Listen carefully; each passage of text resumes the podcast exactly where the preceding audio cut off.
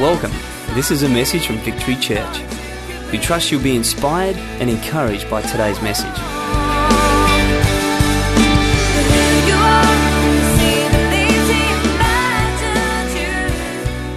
We're continuing our series called Family Tree. That's right. And Family Tree is all about the people, or some of the people at least, in Jesus' family tree. We're looking at great, great, great, great, great plus grandfathers of Jesus. And we're looking at some of the ladies as well. Who's enjoyed this series so far?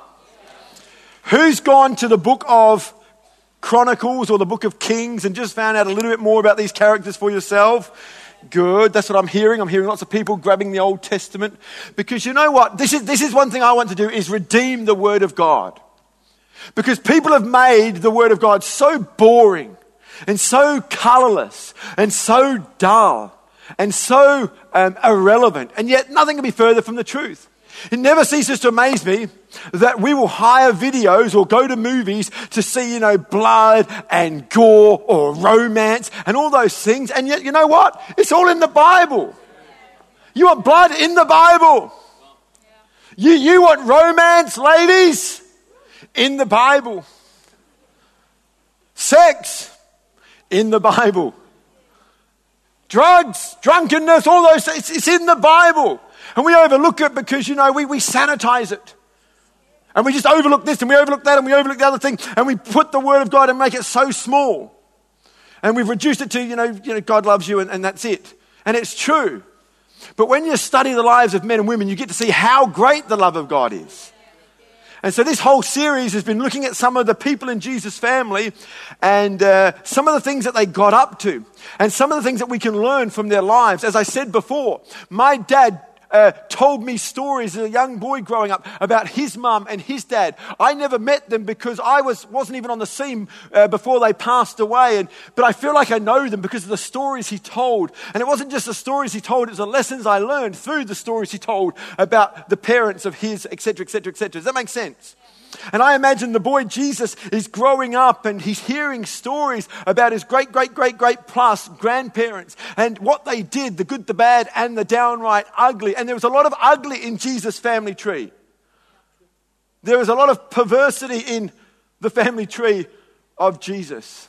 In actual fact, that brings me to my character that I want to look at today. His name is Manasseh. Everyone say Manasseh. Uh, many of you wouldn't have heard much about uh, Manasseh because he's the kind of guy that was a bit of a so and so and had a bit of a history.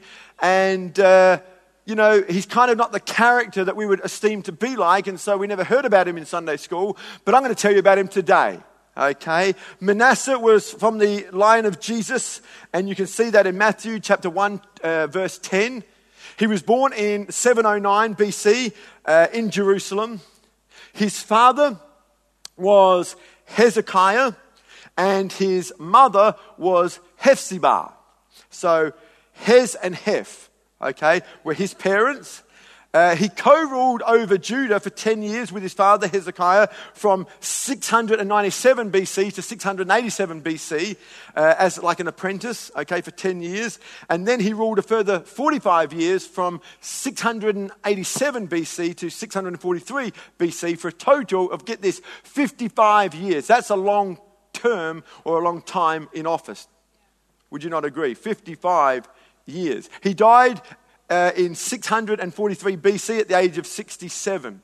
And you can read more about his life in 2 Kings 21 and 2 Chronicles 32 and 33. As I've already said, not much is known about this man because very few people talk about this guy, and it's probably because he was so wicked. In actual fact, this guy would fit more into Adolf Hitler's family tree than Jesus Christ's family tree. But there he is smack bang in the middle of Jesus' family tree. And uh, he had an incredible life. And the great thing about Manasseh is that he learned some lessons about his life. And uh, that's what we want to learn from. We want to learn from the good, the bad, and the ugly. And I believe if Manasseh was here today, there are some things he'd want to tell us to learn from his life. Okay, so we're going to look at some of those things this morning. And the first thing I believe that he would say if he was here, and the first thing I believe we can learn from his life is this that nothing shapes your life like the choices you make. Nothing shapes your life like the choices you make. I say that because Manasseh was from a godly family, a godly home. He had a godly father. We heard about him last Sunday night through Krath's word. And we see that Hezekiah was not only a godly man, but it was Hezekiah who opened the doors of the temple, that he repaired the temple, that he ripped down pagan shrines and removed the high places. And it was actually Hezekiah that smashed to pieces the bronze serpent that was made by Moses. Do you remember that story? A plague broke out because of the grumbling Israelites when they were in the desert. And uh, God told Moses to build a bronze snake and to hold it up and put it on a pole, and everyone who looked at the pole would be healed, and the plague stopped. Remember that? Well, this then became an idol. Isn't it amazing that something God intended for good, we make an idol, and God says, now what I intended for good is actually becoming a hindrance, smash it. See, some of the things that really were helpful 200 years ago, 500 years ago, have actually become a hindrance, and we need to smash it. We need to change it. And it was Hezekiah who plucked up the courage and smashed the bronze snake. In him smashing the bronze snake, it was like putting lights in the church and drums in the church. Never been done before. We've always done it this way. He was a real reformer because he loved the house of God more than the traditions of man. You got it? And so he was a godly man, and I imagine that he brought up Manasseh in a godly way. Having said that, Manasseh was one of the most evil kings of all time. And you can read that for yourself in 2 Chronicles chapter 33, verses 1 to 9. But a basic overview of that passage of scripture, you will see that it was Hezekiah, sorry, Manasseh, that reversed the religious reforms that his father Hezekiah reintroduced. So he undid all his father's good work. He reinstituted pagan worship. He embraced every form of religion that was out there. You talk about religious tolerance. He was a man that was full of religious tolerance. He had anything and everything. It was kind of like God and everything else that's out there. He erected altars to Baal. He erected Asherah poles in the temple of God. Now, an Asherah was a wooden symbol of the female deity, and scholars will tell us that the Asherah poles were like huge phallic symbols that people just worshipped and bowed down to.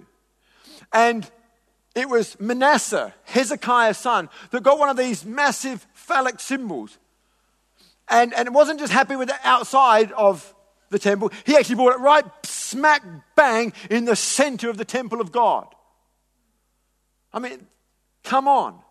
That, that, that would be like us having an adult bookshop in our bookshop.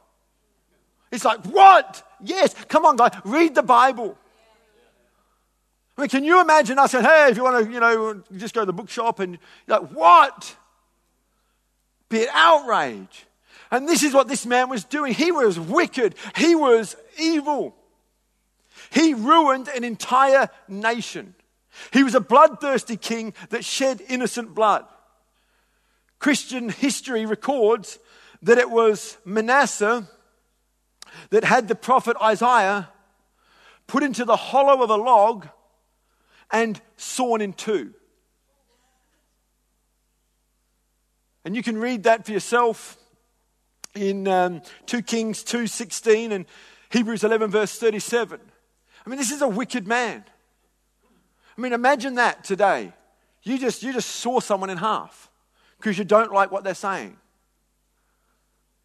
This man did that. Not only that, he sacrificed his own children to the fires of Moloch. He had his own kids thrown into a furnace just to worship a foreign God. This is a man who was brought up in a Christian home, a godly home. On top of that, he led Judah astray, and the Bible records that he did more evil than the nations that God destroyed before him. In other words, Sodom and Gomorrah that was destroyed, he did more evil than that. It's hard to believe that this man grew up in a Christian home. Adolf Hitler's home, maybe. Osama bin Laden, maybe. But Hezekiah's home, are you kidding? And then to find himself in the line, family line of Jesus, really? What's he doing there? What's this guy called Manasseh doing in the family line of Jesus? My point is this your upbringing doesn't seal your future, your choices do. That's my point. It's your choices that seal your future. Hezekiah was a godly man, yet his son was ungodly. Why? Because of the choices he made. In those first nine verses, we see the word he comes up 13 times. It was he that did evil. It was he that worshipped uh, and offered sacrifices to foreign gods. It was he who did it. It wasn't somebody made it. He did it. It was him. It was his responsibility. He couldn't blame his parents. He couldn't blame his mum. He couldn't blame his dad. He had a good upbringing.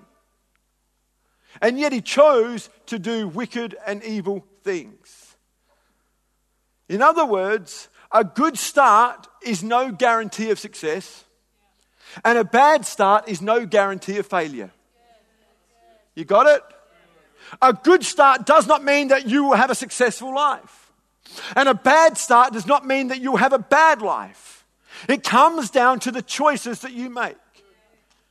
I have a, had an incredible upbringing as a young man growing up, and uh, many of you would know that I appreciate the input, in particular, my dad gave me uh, re my Christian upbringing. But that is no guarantee that I will have a successful life. I've had to make some good choices, some godly choices, some wise choices. I can't just say, hey, it's all right for you. And I want to answer that question that many of you would have of me and others who've had good upbringings and smash the notion that it's all right for you because you've got a good dad. I didn't have a good dad. Some of you have said something similar to me like that, or at least thought it. But here's the thing my dad never had a good dad. So what's his excuse? Somewhere along the line, my dad just said enough is enough and he started to make some choices. He had a bad dad. In other words, he knew what not to do, so he did the opposite and found himself doing the right thing. So you can learn from a good example or a bad example. If you had a bad father, if you had an absent father, if you had a distant father, then you know what not to do. So if you didn't like your father being distant, guess what? You can be a present dad. If you didn't like your dad being absent, then you can be a dad that's around for your kids. If you had a dad that never said, I love you, then you can say to your kids, I love you. And likewise, if you had a dad that says, I love you, you can also have the choice to say, I'm not going to do it to my kids. It's the choices that we make that are most important. You see, I want to break this notion that we are living under a generational curse. Because all these notions that are out there really just remove the responsibility from us. And human nature is forever wanting to get rid of my responsibility. And if I can blame my mum and dad, that's fantastic. And if I can blame my great, great, great, great, great grandparents, that's all the more better. But I don't believe so much in generational curses as I do in generational choices. And we can make some choices that send us on the right track or the wrong track. If you make the same choices that your forefathers made and it got them into trouble, then you will get yourself into trouble. But if you make different choices to those that got themselves into trouble, then you'll find yourself not getting into trouble based upon different choices. Same choices, same results. Different choices, different results. There were things about my granddad that my dad did not like, and so he did things differently and got a different result. Is this making sense this morning? sorry to, you know, burst your little bubble, and you've actually got to now take responsibility for your own life. But a godly parent does not mean that you have godly kids. Hey, at the same time, I think we have responsibility as parents. We're going to pray and believe, etc., etc. We're not trying to opt out from our responsibility as parents for our kids. I think we have to do our best. But I feel sometimes the reverse is true. Sometimes we do our best as parents and our kids go off the rails and we beat ourselves up as parents. And I want to, I want to give some of you parents out there a break and say, you know what, kids have to make their own choices ultimately. And we're going to do our best to set them up for success. But at the end of the day, they will make their own choices. I believe that if Manasseh was here today, he would say, Nothing shapes your life like the choices that you make. The second thing I believe that Manasseh would say to us if he was here is sooner or later, we all have to answer to God. You see, for a long period of Manasseh's life, he did wicked things and he got away with it. And I want to encourage every one of you in this place, someone that you know who calls himself Christian may be doing some things and seemingly getting away with it, and it may cause you to uh, waver in your conviction. Know this your sins will find you out. Our friend, the gladiator, Maximus Aurelius, said this He said, I will have my vengeance in this life or the next. Remember that, that little scene. But God will have justice. In this life or the next, you will all face your Maker. Every one of us.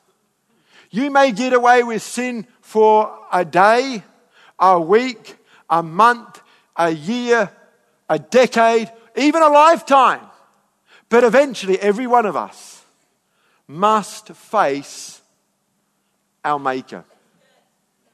We see in 2 Chronicles 33, verse 10 and 11, that the Lord spoke to Manasseh and to his people, but they paid no attention. And so the Lord brought against them the army commanders of the king of Assyria. Now, the king of Assyria had already wiped out the tribe of Israel. King of, kingdom of Israel had gone by this stage. And now it was the king of Assyria that took Manasseh prisoner, put a hook in his nose, bound him with bronze shackles, and took him to Babylon. Manasseh, having done wicked for many, many years, had finally, finally been taken prisoner by the king of Assyria. Had a hook in his nose, put in shackles, put in prison, and was left to rot. What I want us to get from this is how God speaks to us. You know, when we do the wrong thing as Christians,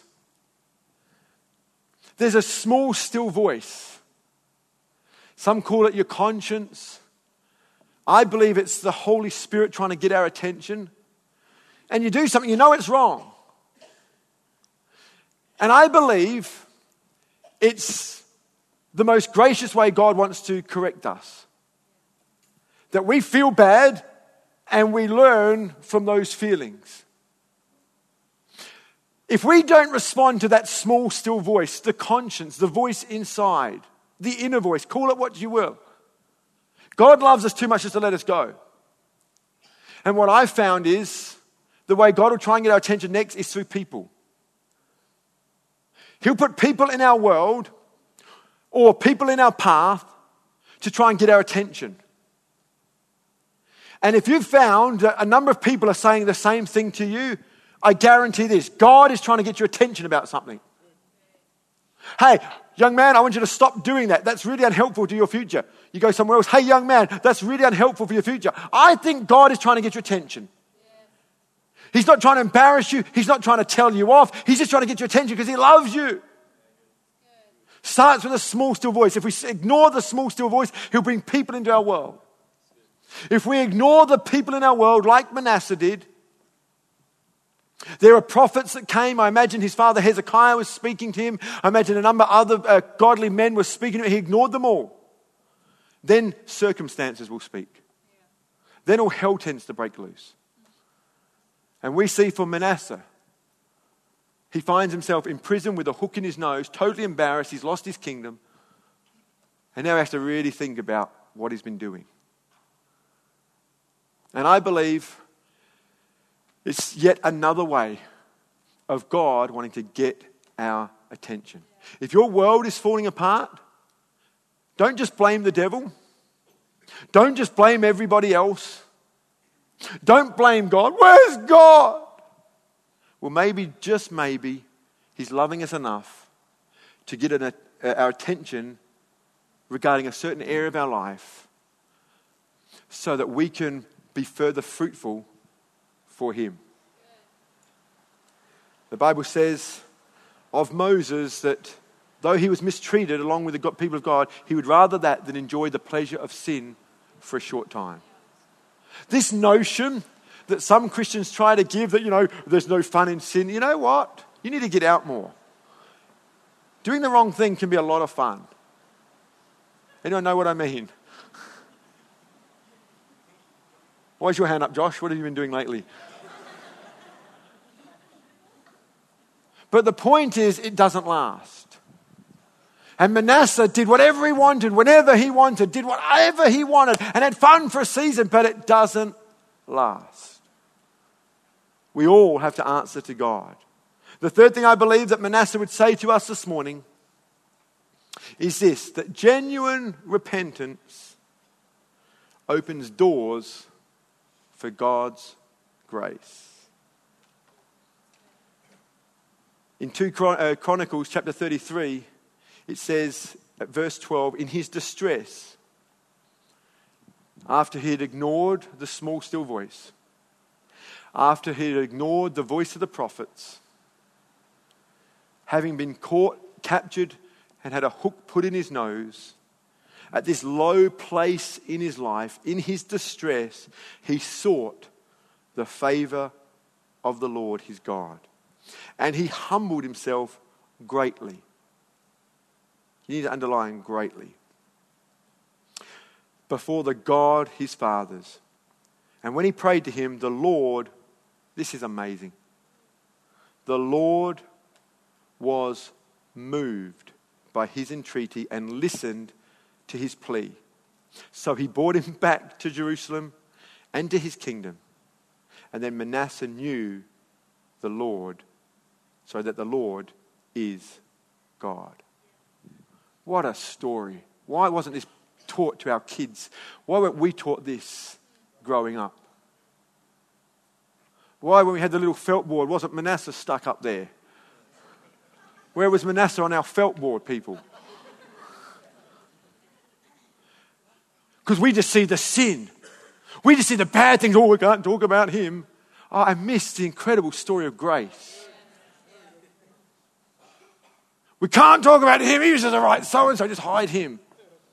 Manasseh's like one of those family members we have.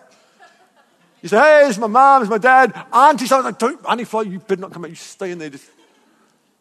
And Manasseh's like that. We don't want to bring him out because he's embarrassing. And yet, Jesus lets the whole world in on his family and says, This is me. This is what I come from. This is my family lineage. Got prostitutes in there. We've got Manasseh, the worst king ever, did more evil than even the nations that we destroyed before. All there for everyone to see and to learn from. And Manasseh, having done some of the most evil, wicked things ever, repented and said sorry before God. What you need to understand is this is not a sorry I got caught. God's not fooled by our sorry I got, got caught. Let's face it, most parents in here aren't fooled by our kids, sorry I got caught. We can discern the difference. How much more God? This is not a, I'm sorry I got caught. I wish I wasn't in this jail and I wish I didn't have this thing through my nose. I'm not into piercings, you know. This is like something that is deep, it's heartfelt, it's gut wrenching. It's, it's a sorry with sobbing. When's the last time you sobbed over some of the things that you did wrong? I imagine Manasseh in his prison cell just sobbing and weeping uncontrollably. An absolute genuine repentance, absolute genuine sorrow for the things that he'd done. I believe genuine repentance looks like this. If I could have my time over again, I wouldn't do it. Oh, uh, if there's anything I can do to undo that, I, I wish I could. And I imagine as Manasseh sitting in his prison cell, he's singing, what, what, oh man, I wish I hadn't done that. I, I wish I could have my time again. I, I wish, I wish, I wish. Oh God, I'm so sorry.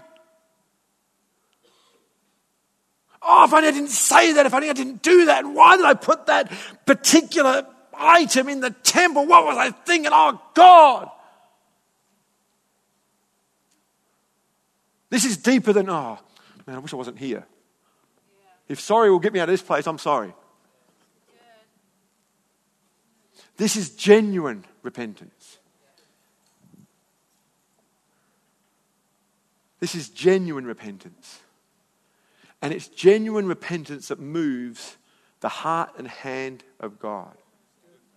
And because his repentance was genuine, God, you got to get this. You've got to get this. God not only forgives him, I mean, that would be amazing. Some of you right now are struggling with that thought. But he says, you know what? You can have your kingdom back. And God restores him back to the king over Judah. He gets forgiveness and restoration. Now, what time period was this? This was hundreds of years before Jesus was born. God finds forgiveness and restoration at the heart of repentance before Christ. How much more us? This is before Jesus. This, this notion that the Old Testament is full of judgment and uh, hellfire and brimstone. I'm telling you, it's grace.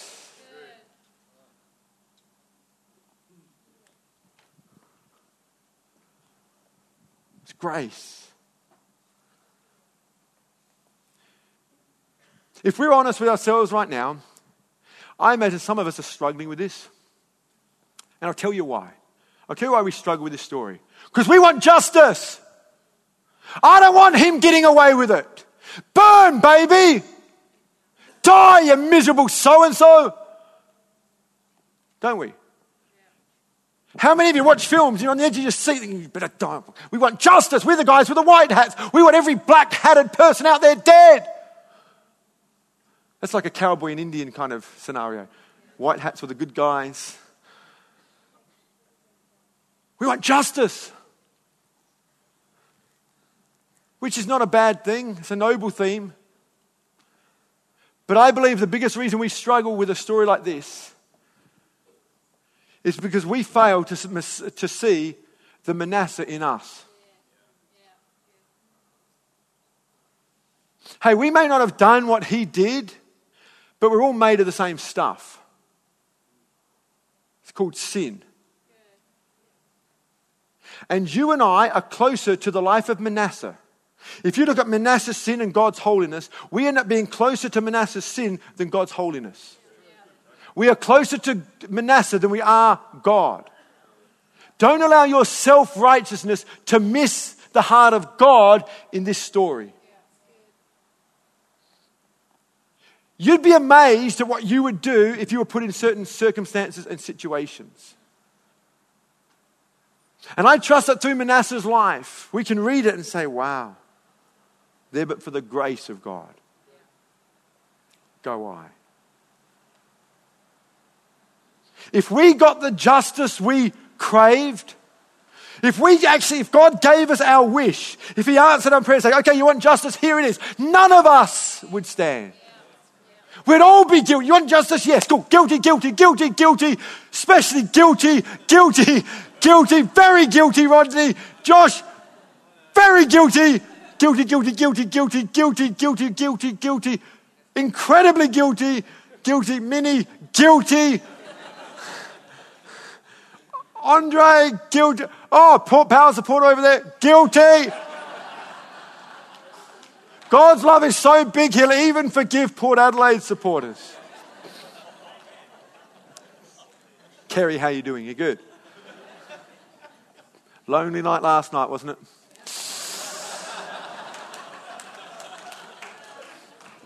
Quick impersonation. Every Port Adelaide supporter. All right, okay.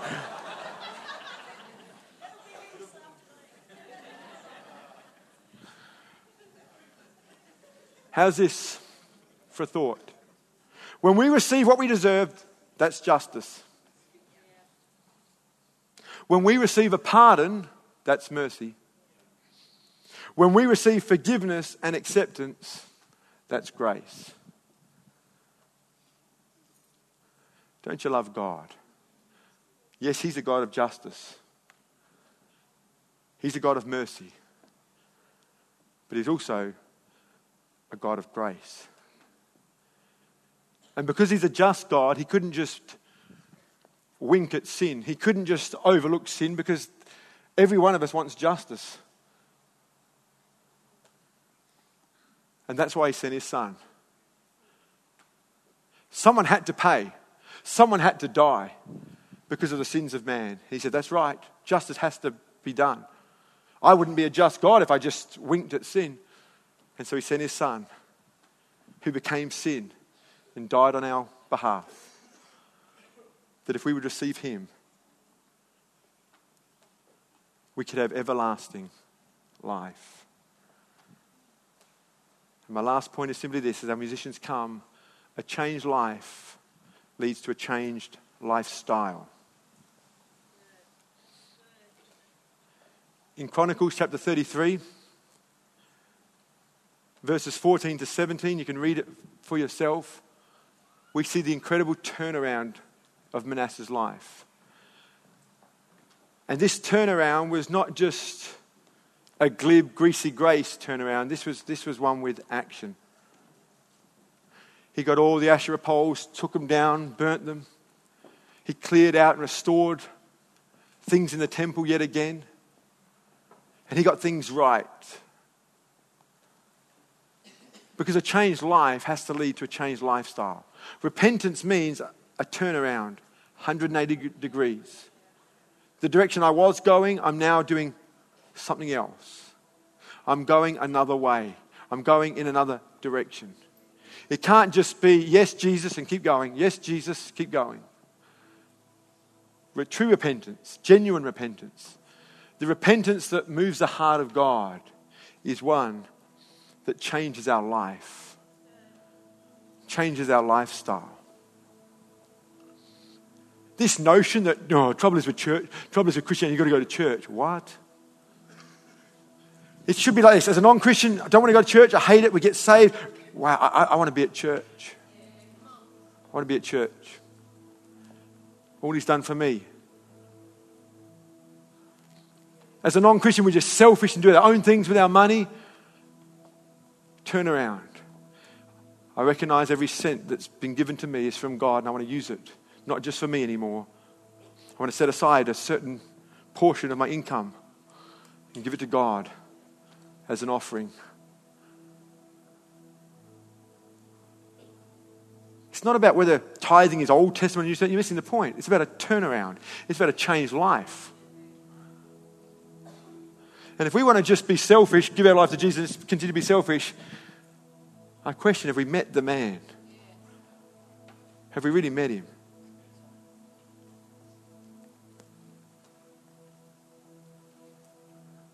Here, here's the amazing thing Manasseh, for all his wickedness, because of that genuine repentance and the turnaround, is in heaven. Wow. The person that goes to church and never receives Christ and just keeps doing their own thing, take, take, take, can find themselves eternally separated from God. having not lived quite as badly as Manasseh, but not recognizing they were a lot more like Manasseh than they gave themselves credit for, and they never repented because they thought they were too good. They didn't think they were that bad. That's the trouble with too many Australians. They think they're not that bad. Most Christians think they're Christians because they're good people, because we compare ourselves to a worse person than us. I'll always look like a good guy compared to Dan Jack. I always will. I just.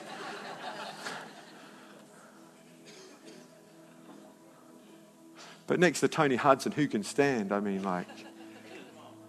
And this is why the Bible says it's not wise that we compare ourselves to ourselves and with ourselves. Our comparison is with God.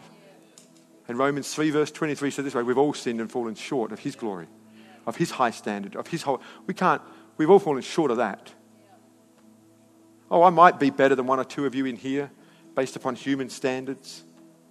You might be able to assess my life and say, based upon the length of his marriage, based upon his finances being in order, based upon his children being okay at least some of the time. Yeah, that places him here, which makes him a little bit better than this person, a little bit worse than that person. And we compare ourselves with ourselves, and God says, wrong, wrong benchmark. Wrong benchmark. You're all far more like Manasseh. You're all far more like Adolf Hitler. Really? Yes. I'm more like Adolf Hitler than I am like Jesus by nature. The only thing that makes me more like Jesus now is a decision I made to surrender my life to Him. Outside of that, I'm more like Adolf Hitler and Idi Amin and Osama bin Laden. Anyone you want to throw in there, I'm more like them because my heart's made of the same stuff as theirs, but God. My heart can't be good enough. It's only God that gives me a new heart. My life can't be good enough. It's only God who gives me a new life.